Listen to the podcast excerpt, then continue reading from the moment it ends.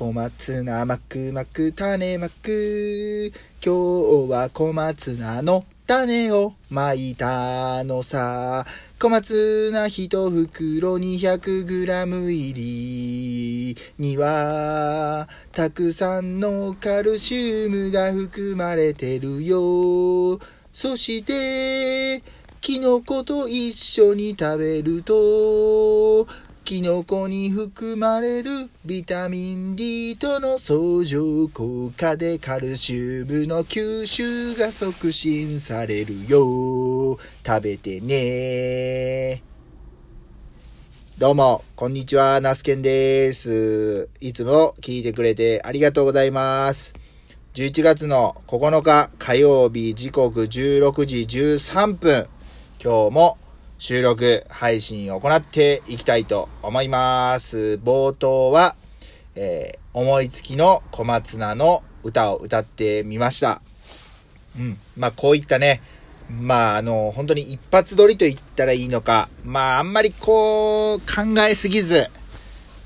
とりあえず収録ボタンを押したら、何かが起こるという思いで歌ってみました。いかがでしたでしょうか？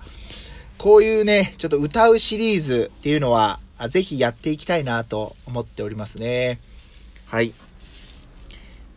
私、那須県、三重県は四日市市で野菜農家をしております。えー、現在35歳中年親父と、おなっております。えーっと、35歳なんですけど、気持ちはもう、ま、もう本当に16、7ぐらいで止まってたいと思っている、親父でございます。はい。今現在は、えー小松菜の収穫、もうほぼほぼ終盤、うん、になってます。なんとか、今週で収穫が終われるんじゃないかと。この土日でね、今週の土日で、っていうふうに思っておるんですけども、はい。てな感じです。あ、ほんで今日はですね、えーっと、焼き芋について少しお話ししていこうと思います。いや、ナスケン焼き芋ってなんやねんっていうことなんですけども、まあ野菜農家として野菜を作る、生産するっていうこと以外にも、まあ販売をね、えー自分でやってみたいっていう思いから、焼き芋屋さんを、やってみようということで取り組みを始めているわけなんですけども、非常にあの、焼き芋屋さんって、えー、まあ、焼いて提供するんですけども、焼くっていう、まあ、温度管理ですね。えー、実際何分ぐらい焼いて、えー何度ぐらいで何分焼いて、何分ぐらい経ったらこう、ひっくり返してっていうのはもう本当に奥が深いなというふうに感じてます。そのあたりは今後もやりながら突き詰めていきたいなと思うんですけども、今日行ったこととしては、まずですね、あのえーっと、申請の方をね、えーしなければいけないということで、まあ、あの保健所さんと消防署さんにちょっと電話をして事前に確認をしました。えーっと、四日市の保健所さんに確認をして、焼き芋をまあやるんですけども、必要な手続き等は、あどういったことですか？どういったあ手続きが必要ですか？ということを、ちょっと質問でね、あの、電話して聞きました。そしたら、このね、令和3年の6月1日に、えー法改正があって、もろもろね、以前と変わっているらしいんですけども、まあ僕はね、この11月に申請するっていうことなんで、えっ、とね、具体的にはもう営業届出書っていうのを1枚提出したら、保健所さんとしては大丈夫ってことになります。届け出のみで OK ですね。これが以前僕がね、友人がやっていたコーヒースタンドとかだと、まあお湯を沸かして飲み物を提供する、もしくはこう食べ物を提供するってなると、これが届け出ではなくって許可し、許可が必要になってくるんですね。そうなるともうちょっと多分提出書類は増えると思うんですけども、僕の場合は、えー焼き芋、まあ、さつまいもを焼いて、えー提供するっていうことなんで、焼くってっていう、まあ、行為というか、あのみになるので、営業届出書だけで OK ですということを確認しました。で、えっ、と、ガス、あ、プロパンガスを使って、えー焼くので、まあ、消防署にもですね、一応その届け出は必要ということを、そのまあ、えー友人から聞いてたので、え消防本部の予防保安課というところにね、えー、ちょっと聞いたら、えー、三重県四日市市、まあ、那須県がやっている、管轄の消防署さんが、中央文書っていうところになるので、こちらの管轄の消防署さんに、えー、書類は出してくださいということを教えていただきました。で、出す書類が、えー、2, 種類あって、えー、露店等の開設届出書というのと、あと、消火器の設置場所に、えー、関わる略図ですね。まあ、その露店、まあ、手書きでいいっていうふうにね、あの、おっしゃって、えー、ました。えー、まあ、どういった、まあ、間取りで、ここに、まあ、あの、消火器を置くっていう届け出が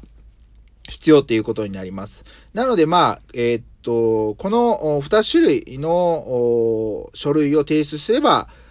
消防署的にも OK ですということで、で、具体的な金額ですね。えー、この提出に関わる金額は一切言われなかったので、これお金いらないんちゃうかなと思います。お金をちゃんと、お金ってかかりますかって聞けばよかったんですけど、聞くの忘れてましたね。これが営業許可に、営業許可書になると、多分お金がいくらかばかり言ってくるんですけど、届出書のみなんで、多分いらないいうことで、明日の水曜日、まあ作業ちょっとお休みして、えー、これらのね、あの、保健所さんと、管轄の消防署さんに、えー、書類を提出してこようと思うんで、えー、実際にまた、あのお金が必要だったかどうかも含めて、明日の配信でね、お伝えしたいなと思うんですけど、こんな感じで焼き芋屋はスタートできるということで、非常にハードルが低いなと感じました。けど、あの、もちろんですけど、だからといって適当にやってはいいっていう風な考えにはもちろんならないので、えっ、ー、と、まあもうかなりね、今日15時過ぎから、あかなり風が冷たくて寒いなという風に感じてるんで、まあ、もちろんですけども、こう、まあ、風のシーズンになってきますよね。ってなると、また、まあ、あの、例のウイルスが、あとかっていう風になってくる可能性があるので、まあ、アルコール消毒、お客様用と、えー、自分用、もちろん必要ですし、えー、この営業許可も十分、うん、受けれる状態にして、えー、まあ、その、うん、あの、やっていこうというふうに思ってます。はい。まあそこら辺ね、なーなーになってしまってはダメなので、ちゃんと、まあ安全、えー、と、そういったルールにのっとったあ形で営業はやっていきますんで、えー、よろしくお願いしますということでございます。まあ、あの、こんな感じで、今日の、まあ、作業及び、えー、やる、項目は、終了しました。うん。まあ、今日もね、気持ちよく、帰れるかなというふうに思うんですけども、そうもいかなかったりもしますね。ちょっとあの、以前ラジオでお伝えしたかもしれないですけど、僕その子供がいて、次女ですね。小学校3年生の次女が、まあ、あのえっ、ー、と、日曜、えっ、ー、と、ね、学校がない日に、ちょっと階段を踏み外して、えー、足のね、あの足首にある骨を一部ちょっと骨折してしまって、ずっとギブス生活が続いてます。で、もうかれこれ1ヶ月以上経つんですけど、まだですね、ちょっとその骨折が治りきってなくて、昨日、あの、レントゲンを取ってもらったら、まだその、えー、っと、血の塊みたいなのがレントゲンに移っていて、腫れもまだ引いていないっていうことなんで、また2週間後店に来てねっていうことだったんですね。で、まあ、あのー学校への送り迎えで、えっ、と、そういう社会見学とかもね、ある時期なんで、それもまあ送り迎えをしていったりするとね、非常に、あの、大変なんですね。妻が、あの、普段はや、行ってくれてるんですけど、妻もやっぱり休みたい時があるので、まあ、僕も、あの、一週間に一回、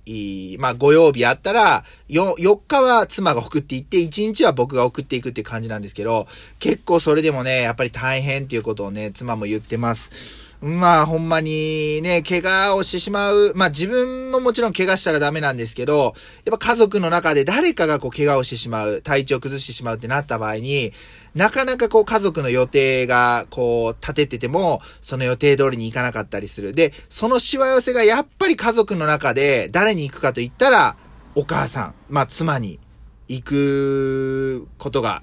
あると思います。まあ、あの、家庭の中での感じなんでね、あの、と思います。まあ、そのあたりがね、なんとか、その、自分に、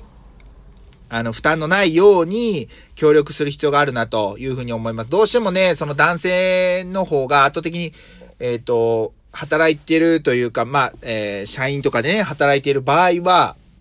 なかなかその、えー、仕事をこう、ほっぽり出してまでもちろんいけないですし、非常に、あの、難しい問題ではあるんですけども、まあ、協力できるところは協力して、えー、またやっていきたいと思います。とにかくね、あの、怪我をしないように、体調を崩さないように、皆さん、あの、お体ご自愛くださいませということで、えー、気持ちもほっこりして、えー、いただきたいなと思うんで、えお近くにお住まいの方は、焼き芋営業日、11月の14日、あまあ、15時、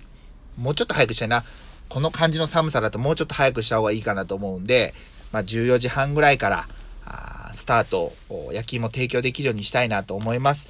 お近くの方はお立ち寄りください。そんな感じで今日の収録配信終わりたいと思います。また明日お会いしましょう。それでは、ナスケンでした。さよなら。